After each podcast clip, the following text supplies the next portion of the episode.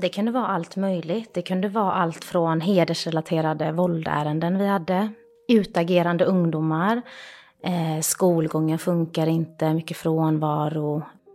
Ja men eh, där föräldrar inte, det funkar inte med gränssättning hemma och kanske hamna i fel umgänge, kriminalitet, missbruk.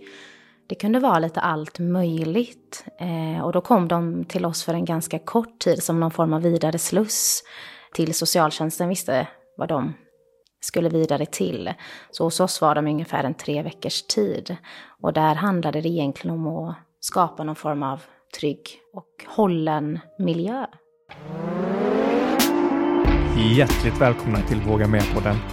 Podden för dig som älskar att aktivera det inre modet och utvecklas både fysiskt och mentalt. Med mig, Mikael Wigerud. Och med mig, Benjamin von Schmuck.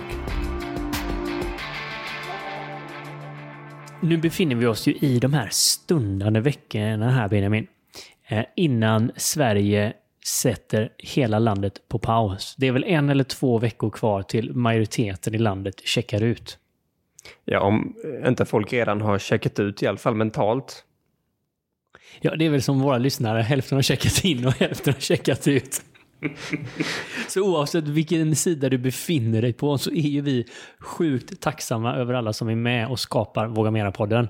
Och vi vill lite pre-semester här nu eh, ha ett riktigt feel avsnitt i lurarna. Ja, för vi är ju allihopa så välförtjänta av lite lugn och ro och ett riktigt härligt avsnitt rakt in i lurarna.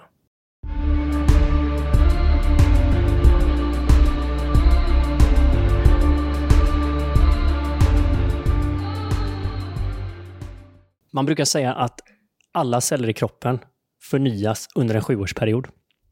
Men en väldigt intressant fråga är ju då, hur kan så många människor förbli så likadana under en hel livstid? Idag sitter vi här med en kvinna som på något sätt verkligen har visat motsatsen. Hur man kanske till och med kan spida upp de här sju åren. Eh, hon är på en superspännande personlig resa som innebär skapa framtid, men kanske också förändra dåtiden. Vi vet inte allting om henne. Hon är ett litet mysterium här i podden och det tror jag säkert att ni som lyssnar kommer att få se. Men jag och Benjamin har eh, redan blivit nyfikna, upplyfta och väldigt intresserade av den här gästen som är beteendevetare, pluggar till livscoach, eh, har precis blivit utsläppt från ett tio dagars meditationsretreat i Ödeshög och kastat sig in i en podd. Så det blir väldigt spännande att se om hennes röst ens fungerar här efter tystnaden. Varmt välkommen Sara Esfahani. Oj, tack snälla ni. Och vad fint uttalade mitt efternamn. Det måste jag säga att det är inte alla som gör. Jag har fått höra Estefani, Esfahani, men det var väldigt Esfahani. Jag gillar det. Tack. Tack. Ja. Jag var lite nervös där måste jag säga. För jag vet att Benjamin hade aldrig klippt och ändrat om det hade blivit fel. Utan jag hade fått skämmas. Ja, men vad bra. Det blev mm. jättefint. Mm, men tack snälla ni. Det känns jätte, jättefint att vara här. Väldigt härlig, eh, mycket härlig energi i studion. Mm, så tack. Kanske är det här kärleksteet här som ni ska bjuda på. Ja, alltså, det har en liten kärleksaura måste jag säga faktiskt, det här rosteet som vi dricker här nu. Ja, mina nerver blev lite lugnare tror jag från det att jag kom hit och fick det. Så stark rekommendation. Mm. Och då sa ju du ändå innan att du är en uppväxt i en stark tekultur och utnämnde dig lite som en självutnämnd teexpert. ja, det kanske jag gjorde. Jag kanske kryddade på det lite, men absolut. Jag är ju från Iran och vi gillar ju väldigt mycket att dricka te. Så, mm. Men jag är fantastiskt överraskad över det här fina teet som jag fick här. Men indierna är också riktigt duktiga på te. Ja, de är ju det. De är Just det. det. Mm, det är inte bara vi. Nej, ni pratar med fel person. Ni är uppvuxna med kaffe. Det är någonting jag hittade liksom för ett år sedan. Det finns ett annat alternativ. Vad tycker du då? Men jag tycker te är jättetrevligt, speciellt med lite honung i. Mm. Uh, och då svensk honung har jag fått lära mig också, det är det som gäller. Just det. Jag är nyfiken på, på att lära känna dig mer här så. Mm. Om du skulle beskriva dig själv eh, på speed dating, hur har du beskrivit dig Oj. själv då? Eh, jag skulle beskriva mig själv som en väldigt nyfiken och sökande person, skulle jag säga. Det är det som ganska spontant kommer till mig.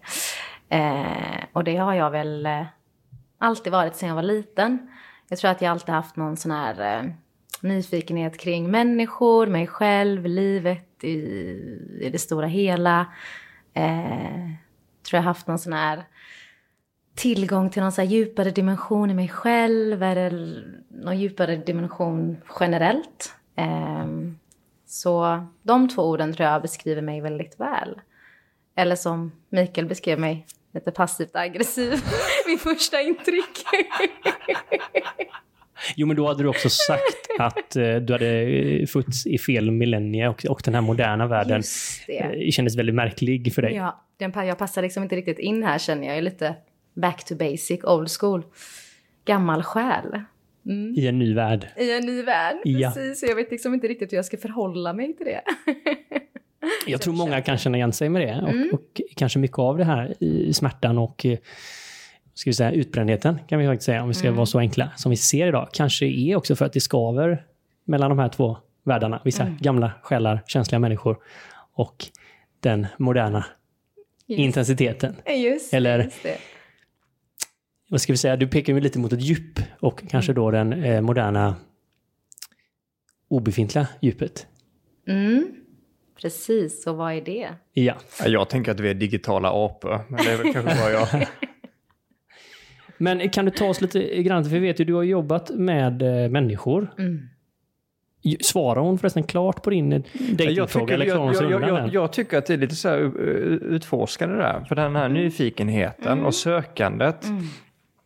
När, när började den bana väg för dig? Vilken ålder? Så här, ledde det in på ett visst spår i, i livet där? Just det. Eh, hmm. Jag skulle säga... jag har alltid haft en väldigt eh, så här, djup och existentiell eh, relation till min pappa. Så ganska tidigt började jag så här, utforska många frågor som kom till mig i relation till honom. Eh, och jag tror att jag var kanske... Jag tror att jag var kanske runt tio, ja, men så här, upp mot tonåren där jag visste lite så här, men när jag blir stor så ska jag jobba med att hjälpa människor. Eh, jag visste inte riktigt på vilket sätt. Jag tror att jag sa psykolog då, eh, men i någon typ av samtalsform och vägleda, stötta, skapa förutsättningar. Jag visste det väldigt tidigt, tror jag. Och det har hållit igång. Så här, jag har inte ändrat den uppfattningen riktigt. Så. Mm. Och det som ledde dig in på det här med beteendevetande och så, eller? Ja, det skulle jag säga. Jag visste inte riktigt precis vad jag ville göra, men jag visste att jag ville läsa psykologi. Eh, så då, då blev det den utbildningen, för det var det som kändes rätt där och då. Eh, och jag har alltid varit intresserad av människans psyke. Mm. Så det var så jag hamnade där. Jag hade ingen aning riktigt om vad jag skulle jobba med, men det kändes rätt. Mm. Så nyfikenhet, människans psyke Mm. och ungdomar har jag fått höra också är någonting som Ja. du brinner för. Just det.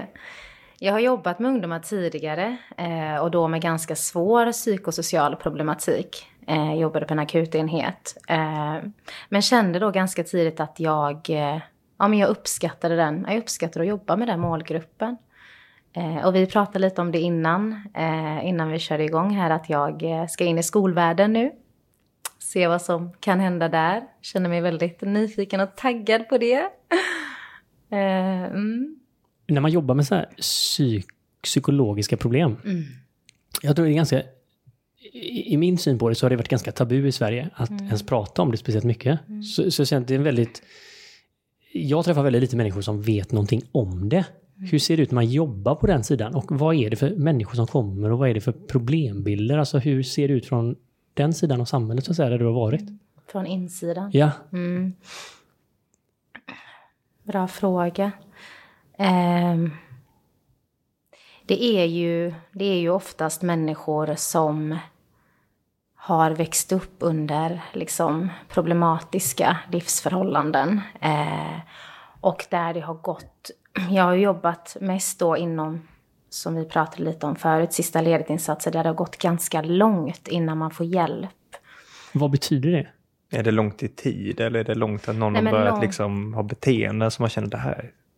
Ja, precis. Långt i beteenden skulle jag säga och där det har gått ut över många områden i livet och där det kanske inte riktigt funkar längre. Det blir väldigt destruktivt.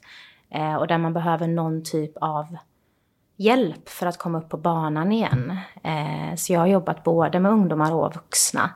Eh, men vad var din fråga Mikael, hur det kan se ut på Ja, hur, hur, hur kan det se ut där? Och vad är det för individ som kommer och vad har de för problembilder? Hur ter det här sig? Alltså något exempel. Det här är någonting för... som man, Kalle som går på stan kanske inte ser. Nej, det är ett svart Nej, hål skulle jag säga för Ja, många och till och med psykologiska problem skulle jag säga så långt. Just. Att det är ett eh, ovanligt samtalsämne även om vi börjar, eh, som min mamma säger, jag tycker det är bra att på tv nu så pratar man lite känslor om jobbiga barndomar och trauman man har haft och sånt och så. just Och hon det. tycker att liksom för 20 år sedan så var det ju obefintligt Mm, nästan. Så att det precis. går åt rätt håll. Men här vill jag ändå säga, där du har varit är fortfarande, vill man väl städa undan lite från Mm. det fina fungerande livet. Mm, just det. Eh, det, kunde vara, det kunde vara allt möjligt. Det kunde vara allt från hedersrelaterade våldärenden vi hade. Eh, utagerande ungdomar. Eh, skolgången funkar inte, mycket frånvaro. Eh, eh, ja men eh, där föräldrar inte, det funkade inte med gränssättning hemma och ehm, kanske hamna i fel umgänge, kriminalitet, missbruk. Det kunde vara lite allt möjligt. Eh, och då kom de till oss för en ganska kort tid som någon form av vidare sluss eh, till socialtjänsten visste vad de skulle vidare till. Så hos oss var de ungefär en tre veckors tid. Och där handlade det egentligen om att skapa någon form av trygg, trygg och hållen miljö på något vis. Med många trygga vuxna.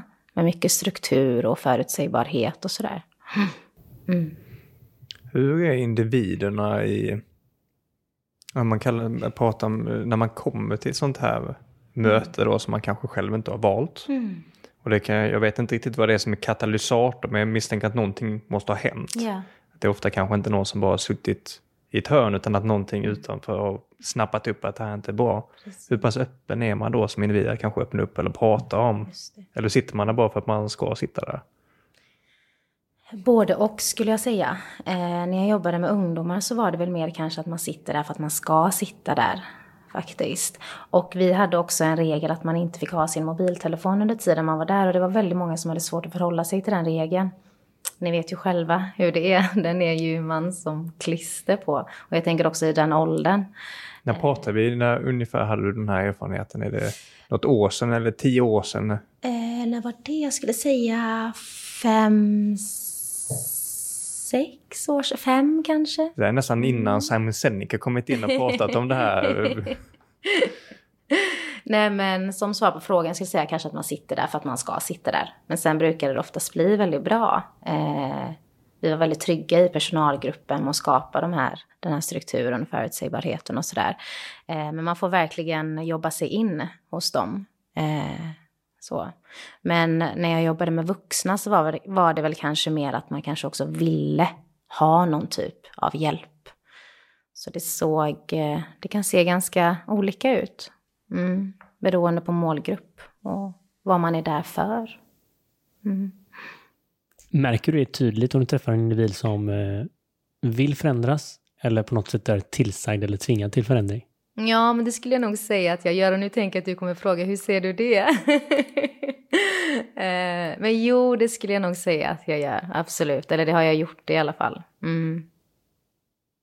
Blir det skillnad på resultatet också?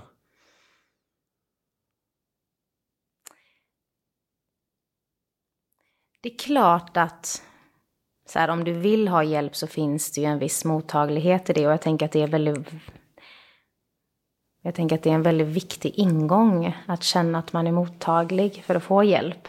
Men jag skulle också säga att det finns de som har varit där för att de ska ha varit där eller bli dit tvingade. Eh, för att man kanske då annars förlorar sitt jobb eller någon annan anledning, så kan det också bli väldigt, väldigt bra när man väl kommer in. Nu jobbade jag i, när jag jobbade med vuxna så jobbade jag mer med gruppbehandling. Eh, men när man då landade i det och kanske förstod sina egna beteendemönster och varför man kanske var där, så kunde det många gånger svänga över till att ja men, jag är ju här av rätt anledning, så ja, det kan bli bra, kanske oavsett vilken ingång man kommer med. Men då får man kanske få jobba upp lite mer när de känner sig dit-tvingade. Mm. Det finns ju en barriär att söka hjälp. Mm. Kanske framförallt när det gäller psykologisk hjälp. Och jag vet första gången jag själv eh, skulle bo- boka in mig hos psykolog, Mm. hur mycket inre motstånd jag kände för detta. Och eh, skam skulle jag kanske till och med säga. Eh, jag pratade väldigt mycket till min personal på den här tiden om hur vi skulle använda eh, arbetshälsovården och ta hjälp av experterna där. Och eh, vi höll på med en uppsägningsprocess och sånt där. Pyssade upp mycket folk. Och, så ringer jag till de här psykologerna en dag och eh, då hör jag nästan den här rösten i huvudet hur jag pratar till personalen om detta. Men när jag tittar på mig själv, hur jag mår, då, så mår jag ju inte bra. Eh, jag har ju mycket saker att ta tag i. Och minns jag får ur de här orden ur min mun då, att ja, men det är en till som vi behöver boka in. och det är, ja, men det är på listan över de fem svåraste sakerna jag har sagt, tror jag i alla fall. Och det är så härligt att höra när du beskriver detta, för att jag tänker att om vi på något sätt med det här samtalet ändå kan minska barriären lite grann. Mm. För det var ju fantastiskt för mig. Jag är helt övertygad om att jag hade inte varit den jag är idag och inte varit där jag är idag om jag inte hade liksom tagit det jäkla steget. Mm. Haft lite tur att jag hade människor som hjälpte mig och puttade mig i den riktningen och så också, och supportade. Men i slutändan ändå var jag tvungen att stå upp för dig själv, naken där och säga Ja, men vem är den personen då? Ja, men det är jag. Jo, alltså jag fattar att det är du som ringer, liksom, men vem är det som ska hit? och så sa jag personnumret då, men det är ju ditt personnummer. Ja, alltså det är ju det som är hela grejen, det är jag som ska komma. Jaha, okej, behöver du också komma hit? Öh, djup suck. Men Mikael. Varför tror du du kände sånt motstånd? Nej, men eh, rädsla. Ehm, tror jag, mycket. Att, För hur eh, andra skulle se det eller för dig själv? Eller? Både och tror jag. På något sätt då kanske att erkänna att jag inte mådde bra. Alltså ett misslyckande. Perfektion, perfektionisten inom mig.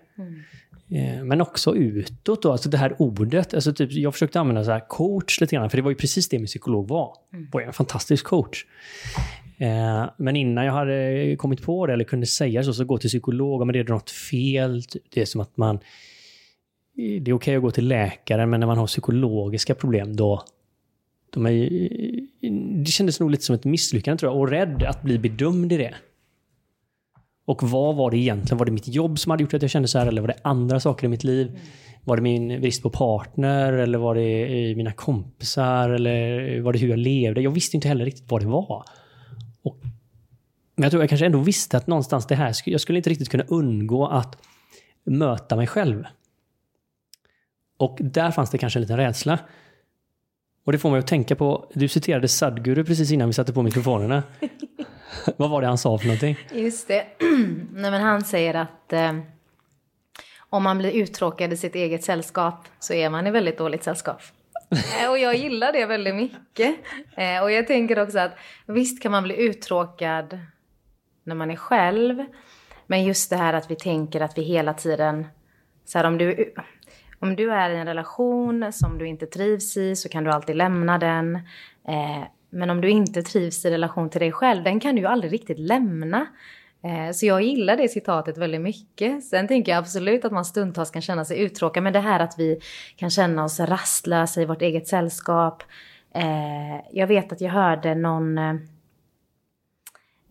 om det var någon studie som hade gjorts där människor hellre tog en elchock än att eh, vara med sina egna tankar.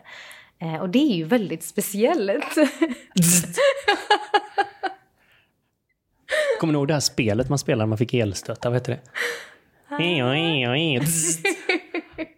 Fin beskrivning Mikael. Jag vet precis vad du menar. Men det är helt seriöst, alla som lyssnar nu. Det är två människor bredvid mig som inte fattar vad det här spelet är. Alltså, hade vi haft en ringlinje nu så hade ni fått ringa in direkt. inte in, ja. Vilket decennium ni är födda på liksom.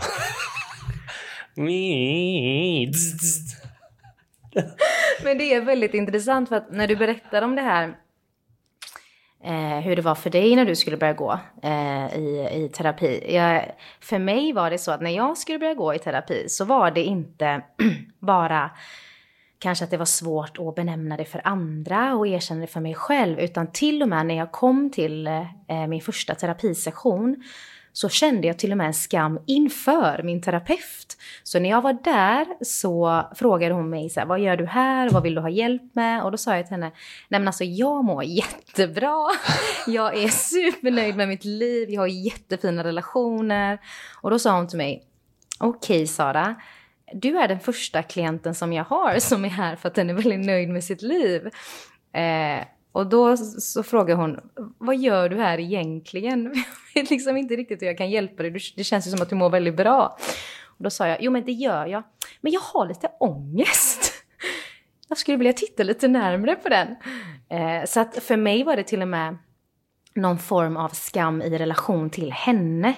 Eh, att jag försökte hålla upp någon fasad till och med i min egen terapisession. Alltså lite på tal om det du pratar om.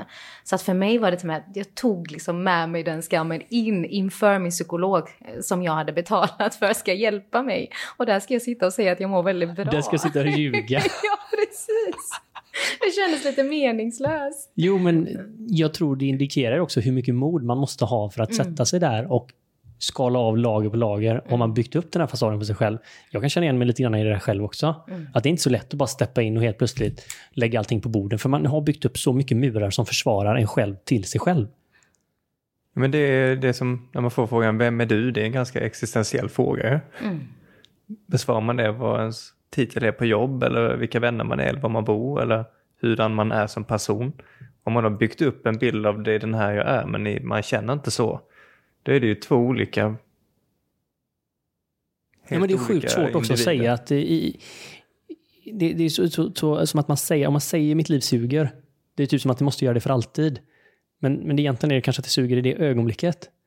Men det kan kännas som att då, då är jag helt meningslös eller eh, då är jag så sjukt misslyckad.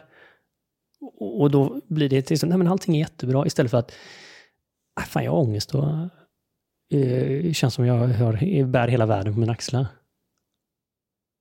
Och det var väl, det var väl lite så det var. Alltså att erkänna det för sig själv och som du säger att om jag skulle säga det högt skulle jag må så här för resten av mitt liv. Eh, att bara liksom acceptera att just här och nu är det så. Och jag gör ju detta för att det ska bli någonting annat av det. Men det var väldigt eh, mycket kring att det blev någon sån här inre konflikt för mig att jag kände den här ångesten, saker och ting var inte riktigt som jag ville i mitt liv. Samtidigt så kunde jag heller inte riktigt acceptera det. Så, men det var väldigt skönt när vi sen kom fram till att ja, men jag är där av rätt anledning. Och eh, jag kan ju få, jag är ganska öppen med min inre resa och eh, många som vill börja gå och prata med någon verkar ju också vilja veta varför man ska dit. Att man liksom inte har någon form av tilltro eller tillit till att det finns någon på andra sidan som ska vägleda dig igenom det. Du behöver liksom inte riktigt veta varför. Att bara säga som mig, gå dit och bara jag mår skitbra, men vad gör jag här? Och så ta reda på det. Jag tänker att man behöver heller inte veta. Det är ju därför man går dit. Eh, så den frågan har jag fått mycket. Jag tänker så här utifrån en, en tidslinje. När var det du besökte psykolog? Var det före eller efter din eh, akademiska grund inom så här beteendevetenskap? Mm, det var, jag skulle säga att det var... Jag har ju gått till några stycken, men eh, det har inte alltid känts rätt. Men när jag väl bestämde mig för, jag skulle säga att det var efter, då hade jag jobbat ett tag, var klar med min utbildning, kom ut ur en eh, ja, en väldigt destruktiv relation och kände nu räcker det. The bottom is not... Hur långt kan man Come on, gå? Benji. Hur långt kan man? Nej, men jag kan... Ja. ja, men verkligen så. Botten var nådd och det bara, nu räcker det kände jag. Ja. Och det var då jag skulle säga att det här var för kanske fem år sedan som jag aktivt började jobba med mig själv. Eh, och ville någonting annat med livet och var jättenyfiken på vem är jag utan alla mina invanda beteendemönster och allt som jag är präglad av. Och... För det jag tänkte på där var hur, hur snäll är man mot sig själv om man eh, dag in dag ut analyserar andra personers beteende och vad mm. de bör förändra. Och sen så när man kollar inåt, vad, vad ser man då? Just det, vad ser man då? Ganska många liknelser. För jag kan tänka mig, om man snickar, om man har så byggt eh, och renoverat lägenheter i tio år och sen så kommer man hem så har man också, då liksom ser man alla felen. Man ser var man har använt fel epoxy någonstans. Man ser var, var någonstans eh, det börjar gulna på väggen. Man blir kanske nästan lite arbetsskadad. Ja, men det skulle jag absolut säga att man blir. Eh, och för mig, många gånger så har det blivit någon sån här form av plågsam självmedvetenhet många gånger också. Och plågsamt analytisk. Um, men det som hände då när jag började, när jag kände så här, nu räcker det, botten är nådd, så började jag gå i terapi. Um, och för att nämna så var jag också sjuk själv i en ätstörning eh, som eh, där jag nu går mot friskare tider och kommit ut lite på andra sidan. Eh, och det fick mig också någonstans att känna att nu vill jag kanske göra någonting annat som går i linje med vart jag är i livet just nu. Så då har det inte känts lika naturligt för mig att jobba med mer tunga ärenden på det sättet där det har gått väldigt långt. På något vis så känner jag inte riktigt att det är där jag, jag är just nu. Så det var väldigt naturligt för mig också att byta bana lite. Mm. Hur är det här? Det är ju någonting som vi hör på många sätt idag, ju. att det är väldigt vanligt med ätstörningar. Men eh, hur, hur, hur, är det här egentligen? Jag tänker mat som är som våran bensin. Eh, är det så att man, man blir ovän med den eller man tappar förhållandet med den? Hur, hur smyger det här på egentligen? Och hur, hur såg det ut för dig? Mm. Eh, för mig var väl den utlösande faktorn någonstans efter gymnasiet. Så jag har varit sjuk i kanske tio år. Eh, och det är ju som vilken annan beroendeproblematik som helst, att det smyger sig på. För mig var det lite så att jag började få, ja men jag började känna ångest som jag inte hade känt tidigare. Jag började träna väldigt mycket. Jag började, som du säger, göra mig lite ovän med maten. Eh, jag fick ganska strikta matvanor. Eh, sen tänker jag att jag också vill vara lite försiktig för att om det är så att det är någon som lyssnar så vill jag på något vis heller inte trigga, men försöka vara så öppen och ärlig som möjligt ändå. Eh, men, ja, men som som vilken annan problematik som helst så började det ju eskalera. Eh, och det var väl någonstans under den relationen jag hade som inte blev så bra för mig. Där var ju detta det jag använde som mest för att känna någon typ av kontroll. Eh, så all min tankeverksamhet upptogs av vad jag skulle äta, vad jag inte skulle äta, kaloriintag, träning. Eh, så att det blev på något vis hela min vardag. Och det jag kände höll mig över vattenytan. Men det, det smög sig på och sen eskalerade det och sen såg jag ingen annan väg ut än att skaffa hjälp. Hur, hur märker man att det börjar gå åt fel håll? Det blir liksom kanske nästan till maniskt att man, det här är, oj, det här var inte bra. När, när hade du den momentet så att säga? Jag tror att jag visste det lite halvvägs in att det är någonting som inte riktigt stämmer. Eh, jag blev mer isolerad i mig själv. Jag har alltid varit väldigt, och uppfattades under min sjukdomstid ändå som väldigt social, men det var någonting jag kände i mig själv, något skifte där jag blev mer isolerad, hade svårt för att vara sårbar, prata om hur jag egentligen mådde. Eh, det blev på något vis så viktigt för mig att få in träningen och tänka kring hur jag skulle kompensera och alla de här delarna. Men kanske någonstans halv, halvvägs att jag bara så här, det är någonting som inte riktigt stämmer. Det fanns lite medvetenhet i, ja, i det här skruvade också som uppstår. Ja, men det gjorde ändå det. Det gjorde ändå det. Jag tror att jag också många gånger så kunde slänga mig med ordet ätstörning. Jag vet inte varför jag gjorde det, men nu i efterhand vet jag inte om det var omedvetet eller medvetet faktiskt. Men jag slängde mig med lite med det ordet. Som att jag... För att beskriva dig själv eller för att beskriva någonting annat? Eller? Bra fråga. Um... Både och kanske. Um... Jag tror också att det var ett litet rop på hjälp. Skulle jag säga. Se om någon nappade på det. Lite. Nu när, du, nu när du ställer frågan så tror jag faktiskt att det var det. Um, och jag, jag fick diagnosen bulimi eh, och eh, den syns kanske heller inte alltid riktigt utåt. Även jag kanske i perioder var, gick ner eh, en del i vikt. Kan du hjälpa mig, bulimi, vad, vad är bulimi, mm. alltså man beskriver bulimi?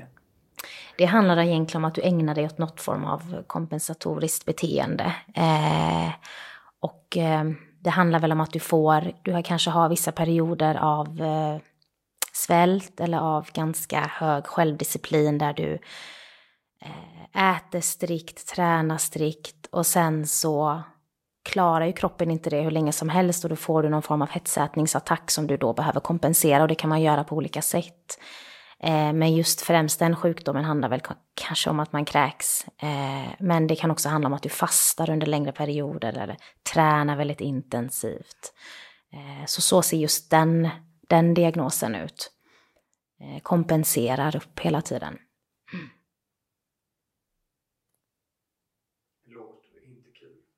Nej, det är inte det. Jag skulle säga att det är en fruktansvärd sjukdom.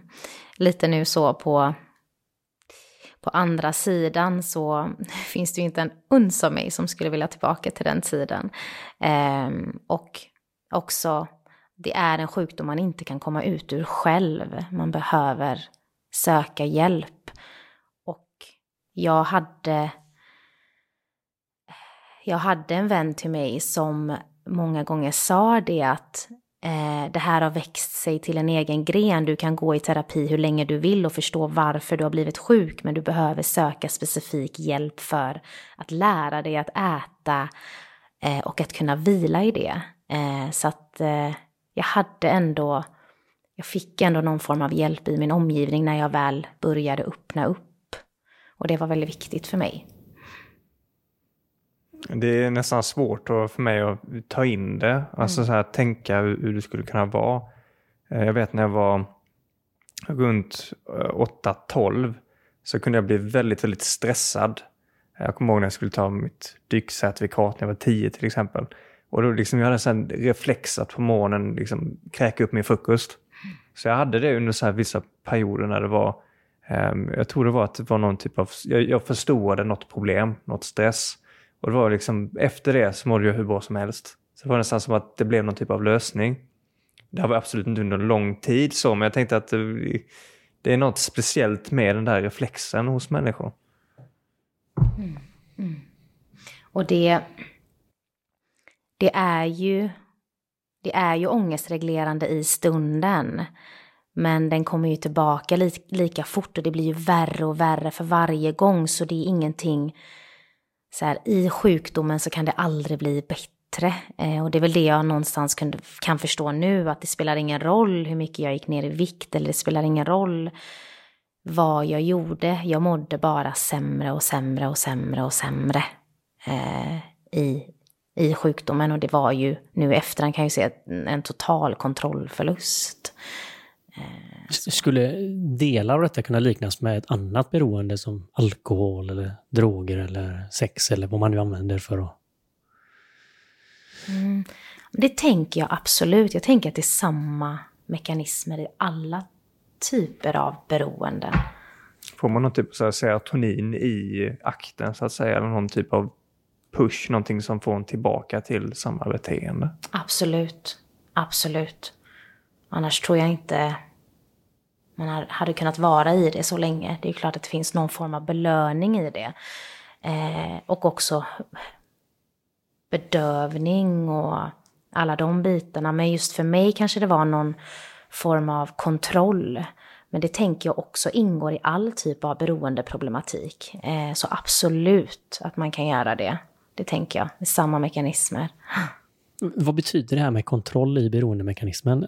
Det låter väldigt spännande när du säger det och man ser nästan på dina ögon som att eh, det ritas upp mönster av kontroll. Vill du dela med dig lite av vad det betyder? Absolut. Ehm, jag tror att för mig var det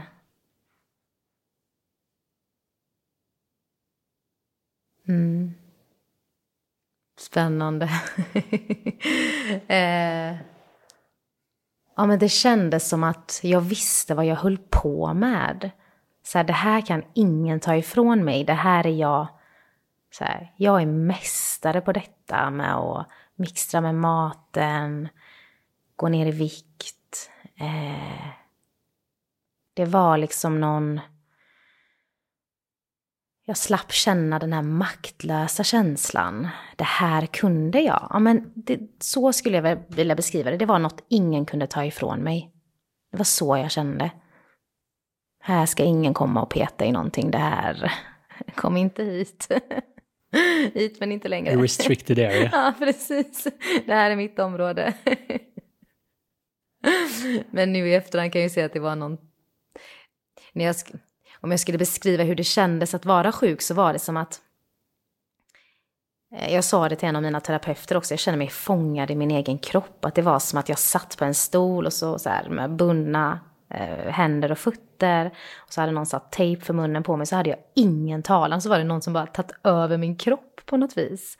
Så det är den mest talande beskrivning jag kan ge av hur det kändes att, eh, att, hur det kändes att vara sjuk. Det är väldigt intressant för det är två totala motstridigheter. Mm. Det är extrem kontroll och totalt fången Precis. i sig själv. Så, så, kampen mellan de här två på något sätt. Yes. Och den var fruktansvärd. Fruktansvärd. Och det här är ju ett extremt vanligt problem idag väl?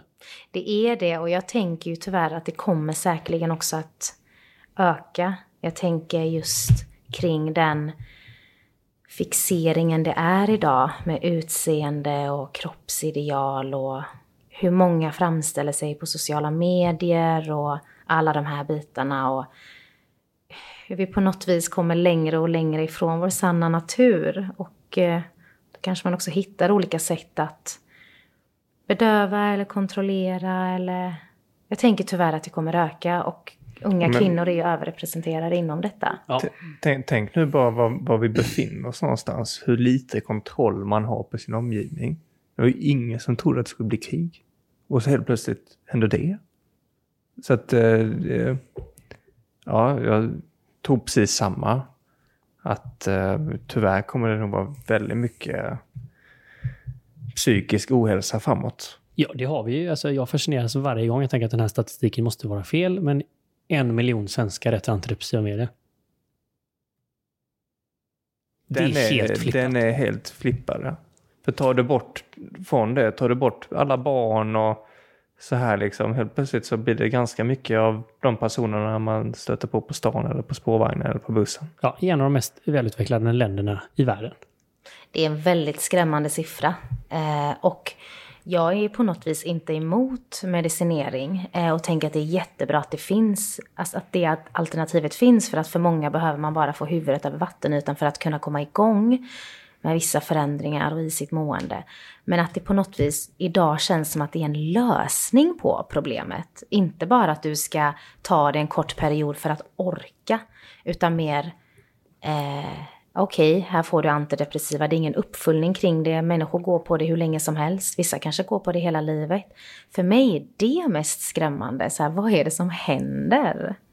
Vi har varit inne på det ett par gånger här, alla vi tre, och berättat om när man känner det här inre motståndet av att jag behöver få till en förändring. Det är något som inte står riktigt rätt till hos mig själv. Spark i baken! och, och den sparken kanske behöver komma ut som HJ-ordet hjälp. Men det är sånt fruktansvärt inre motstånd mot det här ordet. Hur tusan, Sara, ska man göra om man känner att inom mig bubblar ett hjälp som inte kommer ut. Stort som litet. Men jag behöver en coach eller en mental tränare eller en livscoach eller en psykolog eller lära mig att äta, you name it. Det finns ju en miljard olika varianter. Men resistansen mot att ta det där lilla klivet är orimligt hög. Och där känns du som en sån himla inspiratör. Och eh, fantastisk kvinna på något sätt att, att visa vägen så prestigelöst. Mm. Jag skulle säga att det är svårt när det där inre motståndet finns. Eh, och jag tänker att man är där man är för att man på något vis också är där.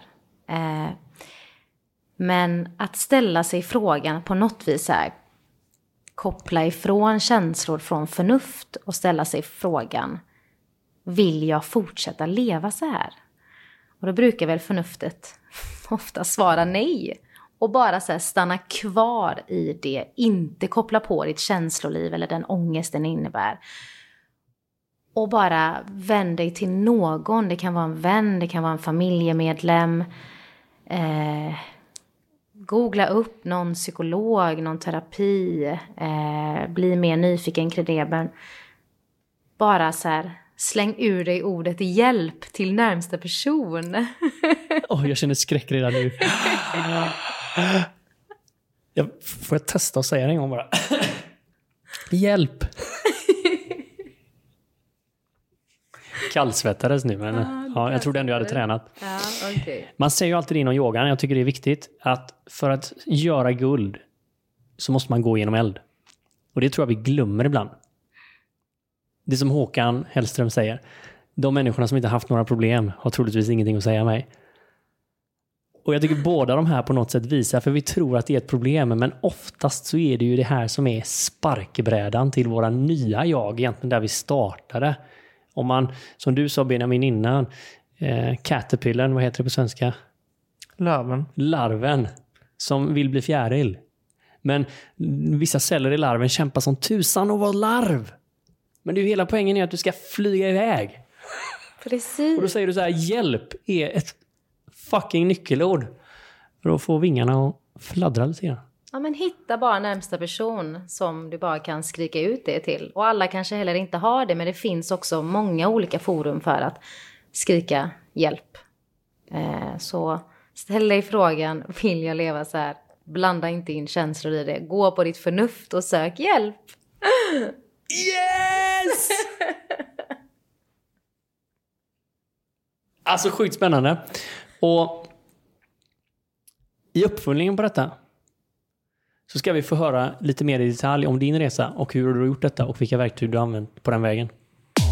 En kort paus. Våga Mera växer så att det knakar. Och vill du hjälpa Våga Mera att fortsätta att inspirera och skapa förändring och hjälpa oss med utvecklingen av podden. Så finns det en enkel sak du kan göra här och nu och det är att följa podden. Och det går till lite olika beroende på hur du lyssnar. Lyssnar du via Spotify så finns det en följa-knapp precis under bilden.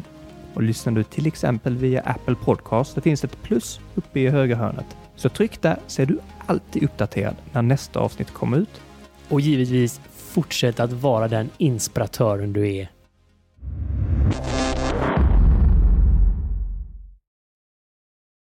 När jag tänker på hjälp, jag tänker på den här filmen Castaway. När han skriver help med eh, så här kokosträd. Och han lägger det på stranden och det är verkligen så här sista utvägen. Det är att man släpper liksom kontrollen på problemet till någon annan. Så det är ju himla laddat med det här att be om hjälp. Vi vet ju att eh, du är en expert nu också. För vi vet ju att du har gjort detta ju. Just det. hur, hur, eh, hur, tog det sig fart? Liksom? Vi ska, vi ska få, få reda lite på vad som har hänt längs med din väg och vilka verktyg du har använt för att faktiskt bli den du är idag ju. Och eh, nu också hjälpa människor att göra resan också. Mm. Men eh, slängde du ut dig i det här magiska ordet också i början? Kanske inte så tydligt, men jag var nog väldigt öppen till slut med att eh, nej men så här ska jag inte leva. jag har ju för guds skull ett kall här i livet och detta går liksom inte riktigt i linje med det. Jag ska förändra världen och det enda jag tänker på nu är mat. Precis! Och jag bjuder inte ens människor på mat, utan jag bara tänker på min egen mat som jag inte ens äter. Ja, precis! Och det funkar inte riktigt så. Så jag kände jag måste, jag vill verkligen ha, jag, jag tror också så här, jag ville ha en förändring. Jag var nog väldigt motiverad, men det var ganska många steg, men jag slängde väl ut hjälp i olika former i min takt. Men sen tog det verkligen fart. Eh, men eh, jag började ju först och främst gå i, i terapi. Att hitta någon professionell som jag kunde prata med. Ett tryggt forum för mig och bara mig. Eh, och sen så började jag åka på... Hur gjorde du bara? Alltså, hur, hur hittade du den här? Gick du till en privat? Gick du till vårdcentralen? Eh, hur, hur kom du dit? Eh, jag hittade en privat faktiskt. Så jag testade mig fram lite. Så jag hittade en privat och henne trivdes jag med och eh, började gå där kontinuerligt. Och det var ju henne jag sa till att jag mådde så himla bra. Men det var ju inte riktigt så. Eh, så att eh, jag gick hos henne i kanske ett och ett halvt år. Eh, och eh, då var jag också ganska sjuk i min ätstörning men kanske inte riktigt, eh, eh hade inte riktigt erkänt det för mig själv. Men jag fick hjälp i många andra bitar eh, med henne. Eh, men jag började gå i terapi i alla fall. Det var väldigt viktigt för mig att kunna prata med någon. Eh, och sen så började jag åka iväg på yoga och meditationsretreats. Så här, det var också ett sätt för mig att landa mer. Vi hänger lite grann på den här att, att ta hjälp. Mm. Just att, att hitta någon man kan prata med som funkar. Um, jag har jag har vänner som har liksom gett upp det där. Så här, men jag gick och det kostade bara pengar och den personen fattade ju ingenting. Och sen har jag vänner som har fått sitt liv förändrat genom att hitta rätt person. Du som kommer från detta lite grann från eh, båda, från båda vägar så att säga. Dels att lyssna på människor men också att bli lyssnad på. Vad är ditt tips för att hitta rätt person? Det är så intressant att du nämner det för att jag har ju någon teori om att när du är mottaglig och verkligen så vill ha hjälp och på något vis lever livets flöde så får man lite hjälp i det, tror jag. Och då kommer den. Då kommer den personen till dig. Läraren någon typ av så här, att man, man blir extra mottaglig själv också? Jag, jag tror det. Jag, jag kan ha fel. Eh, men jag tror att jag har hört många säga att jag har gått i eh, jag har gått i terapi och det har aldrig funkat och så kanske den personen idag inte kanske riktigt lever i linje med sig själv och då kan man undra så här, men hur mottaglig har du varit under tiden du kanske har gått i terapi? Men är man mottaglig och verkligen vill ha till en förändring så har jag den teorin om att livet brukar hjälpa till då att eh, när studenten är redo så uppenbarar sig läraren på något vis. Eh, men eh, testa sig fram lite också. Att inte ge upp om det är så att man känner att det inte riktigt klaffar utan fortsätt eh, så här, håll fast vid det att du behöver någon att prata med och leta tills du, tills du hittar den personen. Så det är lite som Tinder, eh, att man får också swipa lite för att hitta rätt Ja, man kan swipa på psykolog också då? Om det inte liksom matchar på första dejten så kan man byta ut den dejten. Ja, man kan ju det. Ja. Man behöver ju inte tänka att man aldrig mer... Man behöver inte ha dåligt samvete för jag har varit här en gång måste jag köpa tio eh, tillfällen av dig. Nej, precis. Precis, och man behöver heller inte känna att bara för jag har varit här en gång och det inte funkar så ska jag aldrig mer dejta. Så det är ju liksom... Okay, man kan, ja, ge, det man kan ge det en chans ja. till liksom. Man behöver inte... Men vad ska vi säga till dem som känner så att ja, men det kostar mycket pengar? Vad kostar det? Vanligtvis så kostar det väl kanske runt 1 och 2 för 45 minuter. Eh, så det, men det kan se väldigt olika ut. Eh, men det är väl kanske runt den summan. Jo, men det är typ eh, sex stycken mojitos. Eh, ja, inte ens det, kanske fem med av Avenyn då. Men ja, precis. Och man kanske får ut lite mer av en terapisession än Oj vad, mycket, oj, vad mycket ovänner de fick bland lyssnarna nu. Men, ja, ja, ja, man, kan, man kan väl ta det, man, man, kan, man kan ta det i relation till hur känner man sig dagen efter. precis, precis.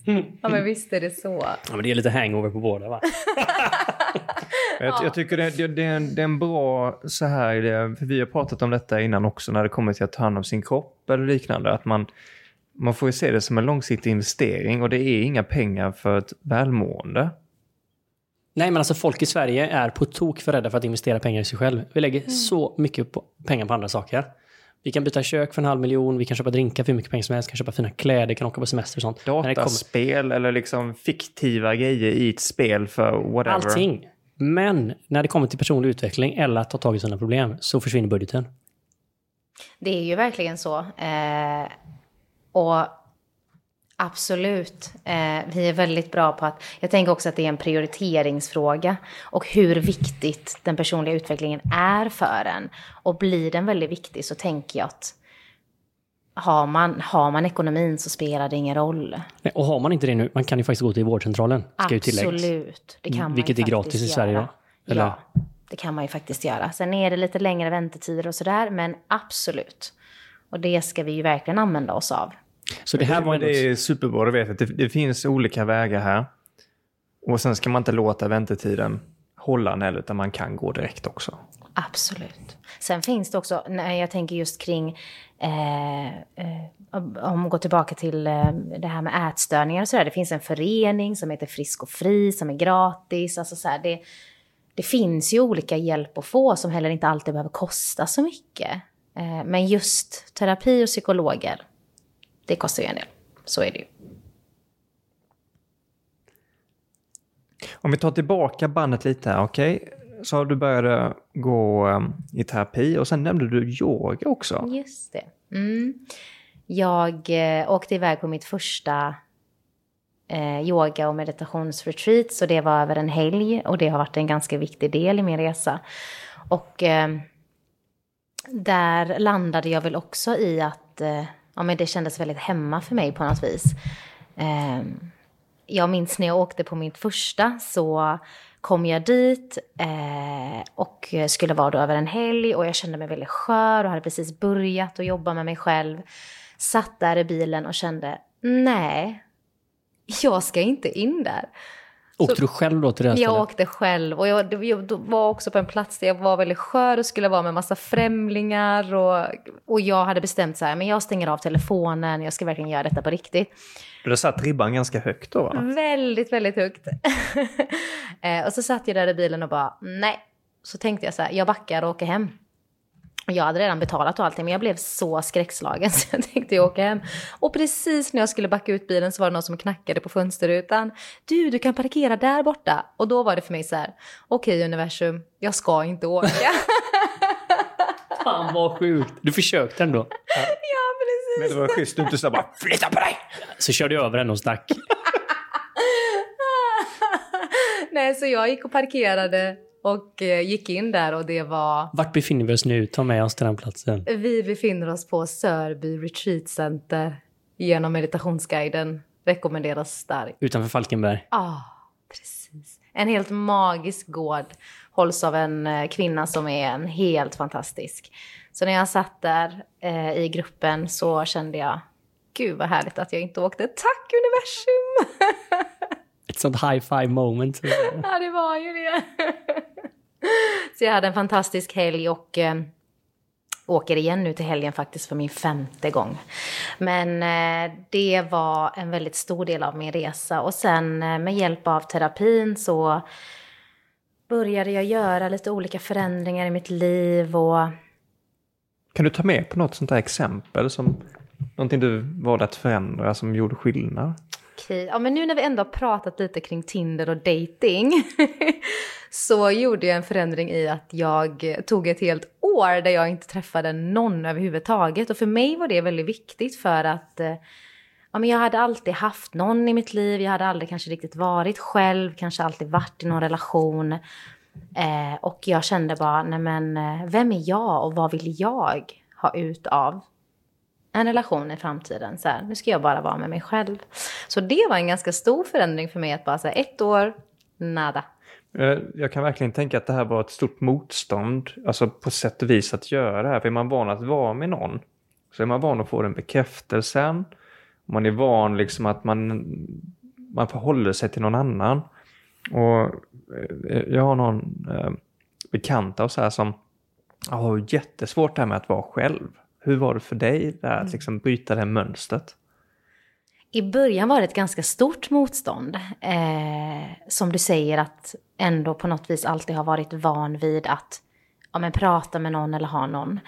Slutar du smsa och sånt där också? Så, söka uppmärksamhet och... Jag kan säga att jag gick all in för detta. Eh, inga sms, ingenting. Eh. Så alla män där ute som satt och inte fick svar, eh, ta det personligt. Hon behövde en stor paus. En väldigt lång paus. det började med att jag skulle göra det ett halvår. Men sen så Kände kom... du fan vad det här var bra? Ja, jag tänkte fy fan vad nice att hänga med sig själv. Så jag körde ett halvår till. Så det blev ett år. Um, Men sen fick det vara nog? Sen fick det vara nog och så var jag ute där på Tinder igen. Hur misslyckad kände du dig då? ja, precis. Men det var... ja, ja. Alla kan vi få återfall. Alla kan vi få återfall. Men det var väldigt lärorikt för att eh, det, kändes, eh, det kändes på ett annat sätt. Du hade en helt annan personlig beskrivning. Ja, precis. Nej, men, men, men så lite... Och jag hade bytt bilder. men, men skämt åsido sådär va. Det, en grej som är viktig är ju vad ska någon annan ge mig som inte jag kan ge mig själv? Istället för drinkar hade jag, jag gillar yoga. Precis. Och precis, eh, vad jag har lärt mig under den här resan är att eh, jag skulle aldrig vilja, tyvärr tror jag, jag kan ha fel, men jag tror att väldigt många är i relationer eller bara behöver ha någon som man har kontakt med för att inte ha något fokus kring sig själv och sina egna behov. Um, och för mig blev det väldigt viktigt att känna det skiftet i mig själv att ska jag vara med någon så ska det vara för att den i så fall ska förstärka min vardag, inte fylla något tomrum i mig eller i det eller att det ska handla om någon form av bekräftelse. Så den resan var väldigt, väldigt viktig för mig och det är svårare än vad man tror att vara helt själv. Det låter inte alls lätt faktiskt. Nej, det var, ja, men det var en liten kamp men sen så fantastiskt att bara heja mig, fokus mig. Så känner jag. men också våga ge dig det utrymmet. Att eh, distansera sig på något sätt till sig själv. Och, och ge, alltså, att göra stor förändring, det är svårt att göra om man springer i exakt samma hjulspår. Och, och gör exakt samma saker och bara byter ut mannen eller kvinnan. Och tänker att det ska hända någonting. Men vi vet ju här också att du, du dök ju in, eh, du nöjde dig inte riktigt där utan det finns ju en extrem nyfikenhet i dig. Det vet ju alla vi som ser dig och också lyssnar. Men också att förstå dig själv mer och eh, förstå tankeprocesserna. Och, och, vet ju här också att du började meditera mer. Borde ta in det, men också att du har suttit i, i Vipassana tio dagar i tystnad. Det här vill jag veta hur det gick, för jag vet hur det gick för Mikael och han höll på att explodera efter några timmar. Eh, ja, och jag vill bara tillägga det att jag skulle kunna ha tagit ett år där och sen varit tillbaka i det och ersatt det med någonting annat. Men att det är så viktigt när man gör de här typen av uppehåll att man också så börjar identifiera olika beteendemönster och fortsätter vara nyfiken på sig själv. Um, för det är väl det som är hela poängen, inte att göra det för sakens skull utan att se saker och sen använda de insikterna till att förändra saker. Ja, jag tänker det. Men jag tänker också att många bara gör det för att göra det som någon form av så här prestation. Ja, men typ visa att jag, kolla jag kan detta. Precis. Och sen är man tillbaka på ruta ett igen. Ja. Efter. Men absolut, min nyfikenhet den, eh, den slocknade ju inte riktigt där, så jag körde på. Eh, det som hände innan, jag, jag började meditera en del. Du började innan du var på, på det här eh, tysta retreatet? Ja, men det gjorde jag ändå lite grann. Jag skulle inte säga så kontinuerligt egentligen. Men hur såg det ut för dig? För jag vet det är massa som vill börja meditera. Och eh, hur började du? Vad gjorde du för teknik? Och gjorde du det på bussen eller hemma eller skogen? Eller? Jag anmälde mig till ett 45 dagars eh, awakening challenge. Och då skulle vi meditera en timme i tystnad varje dag. Och så var det lite morgon och kvällsövningar. Men det gick inte så bra för på den sjätte dagen så fick jag en panikattack under meditation. Eh, och det var lite så jag kom in i och sökte hjälp för min ätstörning. Eh, men jag tänker att meditation inte är någonting man kan forcera. Jag tänker att man behöver skala av det man behöver göra och sen tänker jag att det faller sig lite naturligt. Jag är inte lagd lite och jag är inte riktigt lagd åt det hållet där man ska så här Spika in spiken som sticker Ja. ut addera en massa nya saker och bara ösa på med en massa nya rutiner utan må som du mår, gör det du behöver göra och sen faller sig det lite naturligt. Så det var inte så att jag satt varje dag och mediterade under min inre resa, det fick liksom komma lite, lite senare. Men så jag hade inte sådär jätte, jättemycket erfarenhet kring meditationen innan jag åkte iväg till det här fängelset då som jag blev utsläppt från ganska nyligen. För du, du har varit i Ödeshög.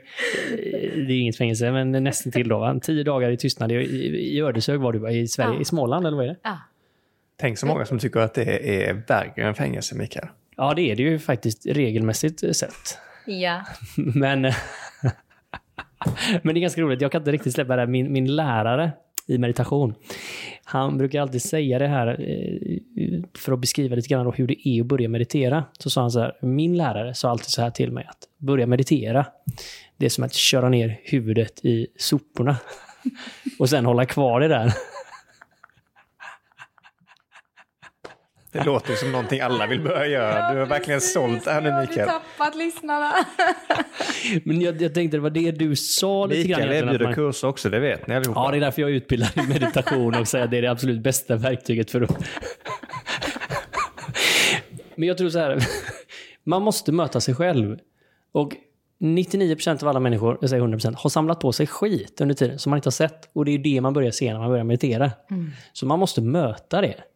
Och men man, det är helt okej att leva hela livet utan att möta det. Upp till var och en att göra precis hur man vill. Men de som vill, precis som du sa, Ibland har man kört på motorvägen länge i hög hastighet och när man helt plötsligt ska svänga av vägen så går det jävligt fort. Och då är det inte lätt att göra en högersväng. Om ni har känt det någon man ska bromsa in. Ja. Och jag kan säga, i norrut så är det rätt isigt också. Men det är ju inte säkert, nu när du åkte till ditt fängelse här nu då i Just Ödeshög, det. Ja. skulle djupdyka i, i, i en teknik av meditationer. För innan hade du gjort lite mer internetbaserad då förstod jag, 45 dagars awakening challenge. ja. Så blev sex dagar då. Men Ja. det gav mig ju någonting. Till panikattacken då. Jag tänkte, till panikattacken som ledde till behandlingen som ledde till ett friskare liv. Så, det så det är var ju helt fucking fantastisk. helt Den magiskt. till synes traumatiska upplevelsen då. Ja. Verkligen. Sen vill jag tillägga också, innan jag åkte iväg på Vipassana så bestämde jag mig för att säga upp mig från jobbet utan att ha någon aning om vad jag skulle göra. Så det kom väldigt lägligt i mitt liv och bara säga okej, jag har sagt upp mig, kastar mig ut i tomma intet, nu åker jag iväg och bara så här, vem är jag? vad ska jag göra? Alltså du är så sjukt modig.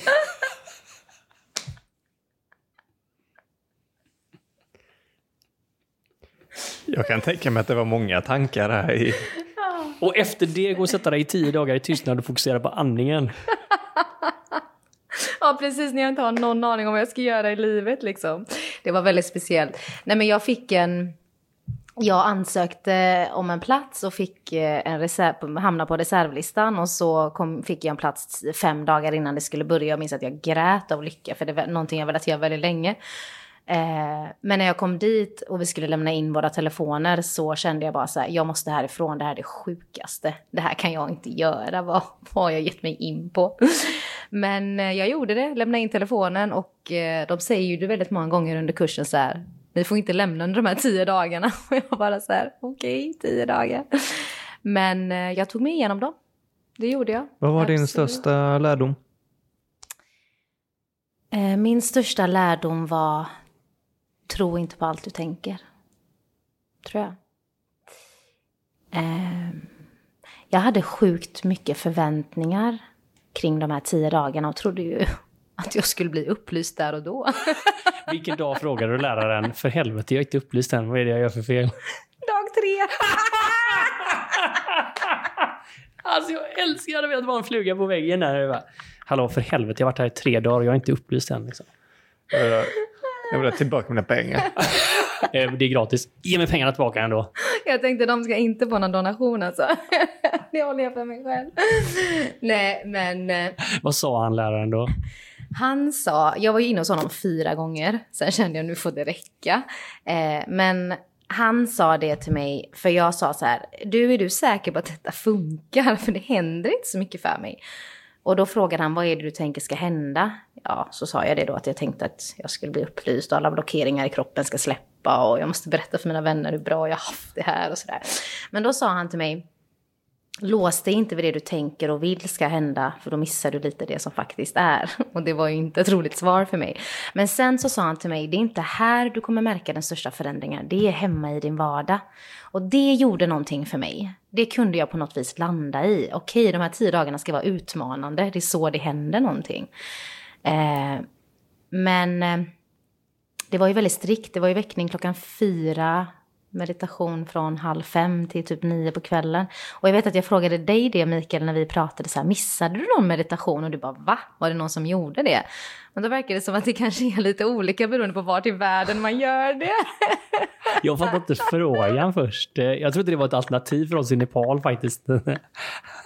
Men jag förstod också när det kommer till Sverige så blir ju saker kanske lite mer loosey så. Du bara, men vissa kanske mediterade på rummet på morgonen. Jag bara, det är rätt troligt 4.30 efter gånggången har in två gånger att man mediterar på rummet. Precis, det kanske de inte gjorde riktigt.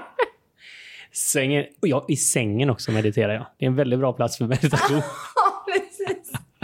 Då däckar man ju direkt. Okej, kanske lite internt vid passarna skämt nu Benjamin, men jag hoppas att ni hänger med.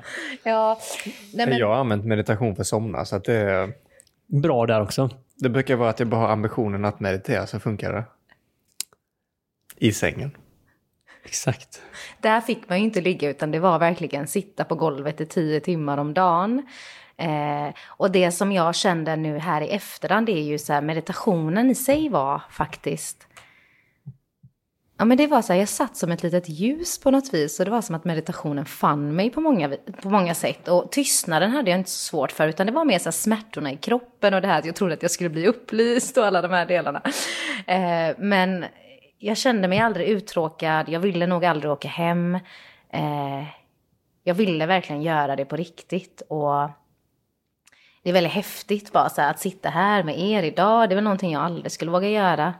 Eh, och eh, bara så här, det som händer uppe i skallen, det är inte på riktigt. Man behöver inte ta det på så himla stort allvar. Nej, Du är inte dina tankar. precis så. Men det är så sjukt svårt att se det när tankarna känns så himla verkliga. Ja. Och har sån kraft. Är du dina känslor då? Nej, Vem är du då, Mikael? exakt. Det är det man kan kontemplera på. Fast känslorna är väl närmare vårt jag än våra tankar på något vis. Okej, nu ska vi inte bli allt för djupa här. Go for it, go for Ja, men, eh, den kan vi faktiskt hänga lite grann på. Men hur ser det ut här nu? För att du har ju sagt, du har en stark förändringskraft. Alltså, det är helt uppenbart att, att du känner att du behöver förändra världen. Och det vet vi att många av, av våra lyssnare gör. Och, och det är den absolut bästa känslan. Men den kan ju också bli lite frustration hur man ska uttrycka den här. Och den Då kan säger bli du så här, tung också. kan vara väldigt mycket ångest. Men så säger du så här, jag måste börja där det händer, jag måste börja i skolan.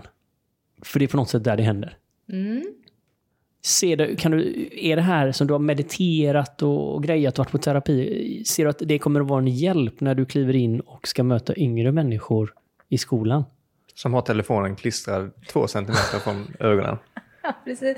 Jag har redan tänkt ut så här, hur ska jag, ska jag göra någon liten utmaning med dem att inte vara på telefonen? Nej men jag, alltså det här med skolans värld har alltid varit någonting jag vill testa. Jag tror absolut att mycket, mycket börjar där.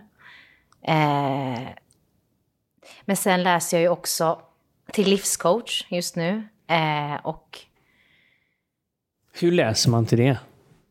Precis. Eh, Det här är väl en ganska upplevelsebaserad utbildning så att eh, övningscoacha varandra.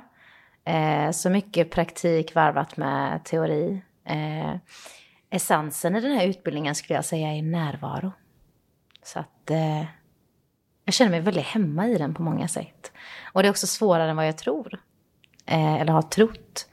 Så att jag är i något så här vägskäl där jag inte riktigt vet precis hur jag då ska förändra världen, men på något sätt. Så att jag tänker att jag testar skolans värld och sen får jag se om... Eh, mm, vad mer det ska bli av mig. Kanske håller något retreat, kanske har någon egen mottagning, kanske...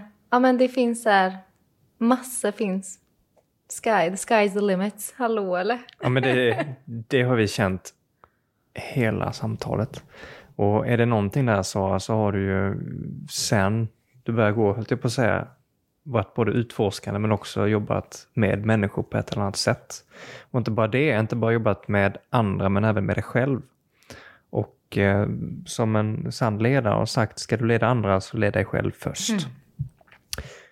Det har varit himla spännande att, höra hur man kan eh, ta hjälp. Och jag tänker eh, om man har någon i sin närhet som man känner kanske um, skulle kunna ta ett steg? Hur kan man hjälpa en annan person? Mm. Ja, det beror ju på vad det kanske är man vill ha hjälp med. Eller hjälp i. om man ser att det är någon person som äh, mår inte bra. Mm. Och um, Jag kan ju ta ett exempel då. Um, um, ja, men en person som har hög prestige men också ett beteende som är själv, alltså, självskadligt. Hur kan man närma sig en sån person?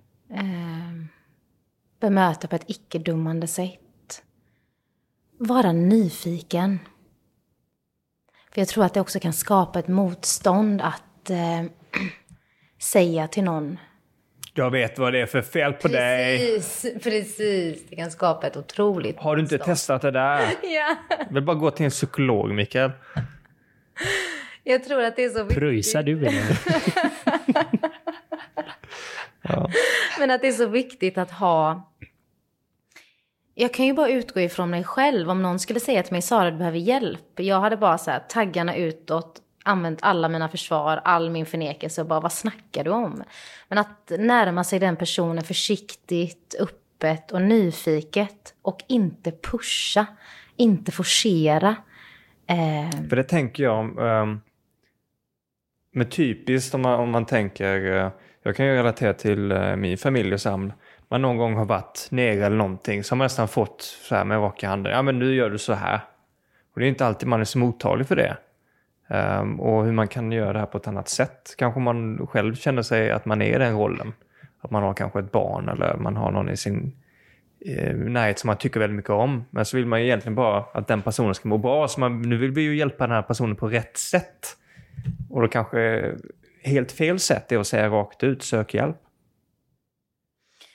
Ja, det tror jag. Samtidigt som vi också någonstans kanske behöver prata om det mer öppet och kanske också på något vis normalisera att det är helt okej okay att söka hjälp. Så att, ja men, eh, möta med nyfikenhet men också prata om det som om det kanske inte vore ett problem. Att hitta någon balans i de två delarna på något vis. Jag tror du är inne på något eh, oerhört viktigt där och det är så lätt att eh, man såg till och med när du frågar Benjamin lite att handen kommer fram och man börjar peka. Och det är ju den här sägen att en finger som pekar utåt, då pekar alltid tre fingrar mot dig själv. Och man kan försvara det här ofta att det är av välvilja som man ska förändra någon annan. Men det är lätt att glömma att alla människor har ju också ett val att leva sitt liv precis hur de vill. Oavsett hur mycket man tycker om individen. Och kan man på något sätt släppa individen fri där? Alltså för kärlek är ju, riktig kärlek är ju villkorslös. Och det är inte helt lätt att ta till sig det med vad unconditional love betyder. Och hur kan jag ändå vara till för någon? Men släppa individen fri om jag verkligen menar att jag känner kärlek till den här individen. Där tror jag, där händer mycket av det här av sig själv. Och lite som du säger Sara, att kan jag möta den här individen i kärlek och närvaro så kommer det öppna för tillfälle. Men det kanske är så att jag måste träffa den här individen 25 gånger innan personen kommer säga hjälp. Det kanske är så att jag behöver laga mat eller bjuda på kaka eller ta en kaffe, prata om något helt annat. Alltså det är så många vägar men vi är så hastigt att vi vill hoppa nästan våldsamt in, komma som en ryss med en pansarvagn och säga nu jävlar ska du börja äta på annat sätt för du är helt efterbliven. Jag hade inte velat möta henne när hon hade gaddarna utåt här och jag hade manglat mig både retoriskt och fysiskt tror jag om man skulle hjälpa henne i detta läget.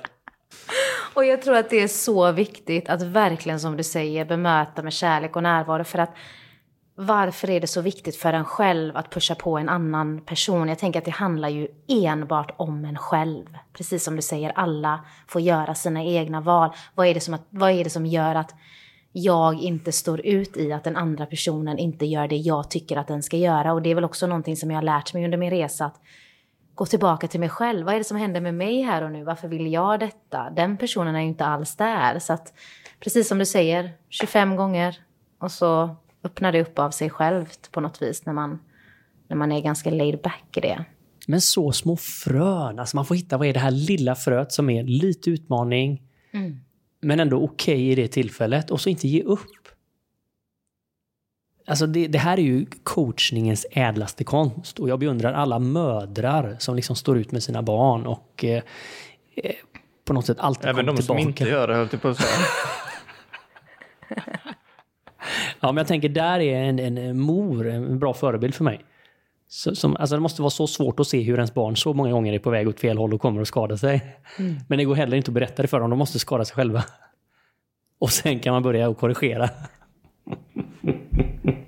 ja, det får ju finnas någon form av gräns. Jo, men det är också så här, det är, det är bra att inte lägga handen på plattan. Men någon gång kanske man får lägga handen på plattan mm. en gång, men då får man titta så här, det är synd om hela handen bränns av, så det får bli lite bränt så. Ja, och det är också en annan typ av relation, tänker jag. Ja, exakt. Där har man ju också, där yeah. har man en relation, jag tycker det är jätteviktigt, där är man ju mamma-barn. Mm. Men så här, om, om, om vi är ihop, liksom, så behöver inte du vara min mamma. Det är inte därför jag är med dig. Det har jag redan. Eller om det är en kollega. Eller, eller Benjamin, du behöver inte vara min pappa. Liksom. Alltså, redan då blir jag förbannad. Bara. Men jag tror det här är bra att tänka vilken roll tar jag här? Och vilken roll har jag rätt? Det säger man ju alltid inom yogan. Alltså det är väldigt tydligt så här, har man inte en fråga behöver du inte ge några svar. Mm. Men kommer individen och frågar dig, ja men ge ditt bästa då. Ge allt du har. Men innan dess, låt personen vara fan hur de vill. Men var en förebild då. Visa vägen. Och eh, hoppas att personen inspireras. Har du en superhärlig närvaro, du strålar om dig och du är sjukt inspirerande att vara omkring. Du har härlig närvaro och verkar kunna följa ditt hjärta och klara svårigheter runt omkring dig.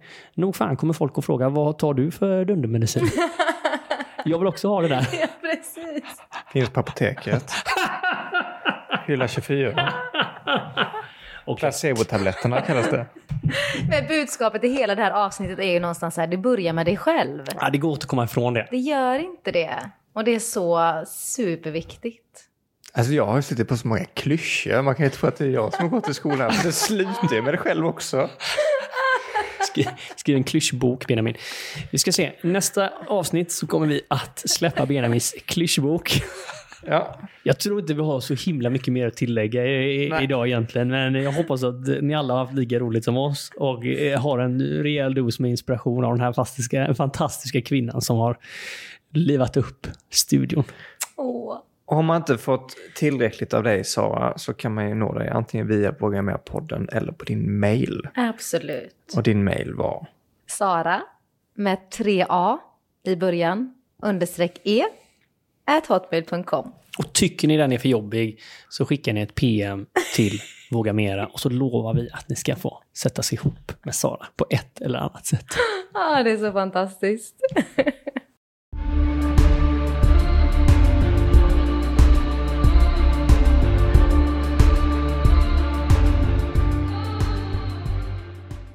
Du har precis lyssnat på Våga Mer-podden.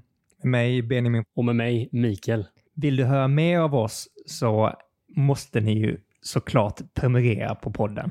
Och det gör ni genom att ni klickar i den här klockikonen där poddar finns. Det brukar vara som en, en liten, liten, liten ikon. Så se till att ni hittar den så är ni med nästa avsnitt och nästa igen och nästa igen och nästa igen och ni är alltid uppdaterade. Och är det en sak som vi verkligen tycker om i Våga Mera-podden så är det ju att vi tillsammans engagerar oss. Så in på våra sociala kanaler, kommentera, dela och inspirera varandra. ha en magisk vecka till nästa gång, så syns vi snart igen.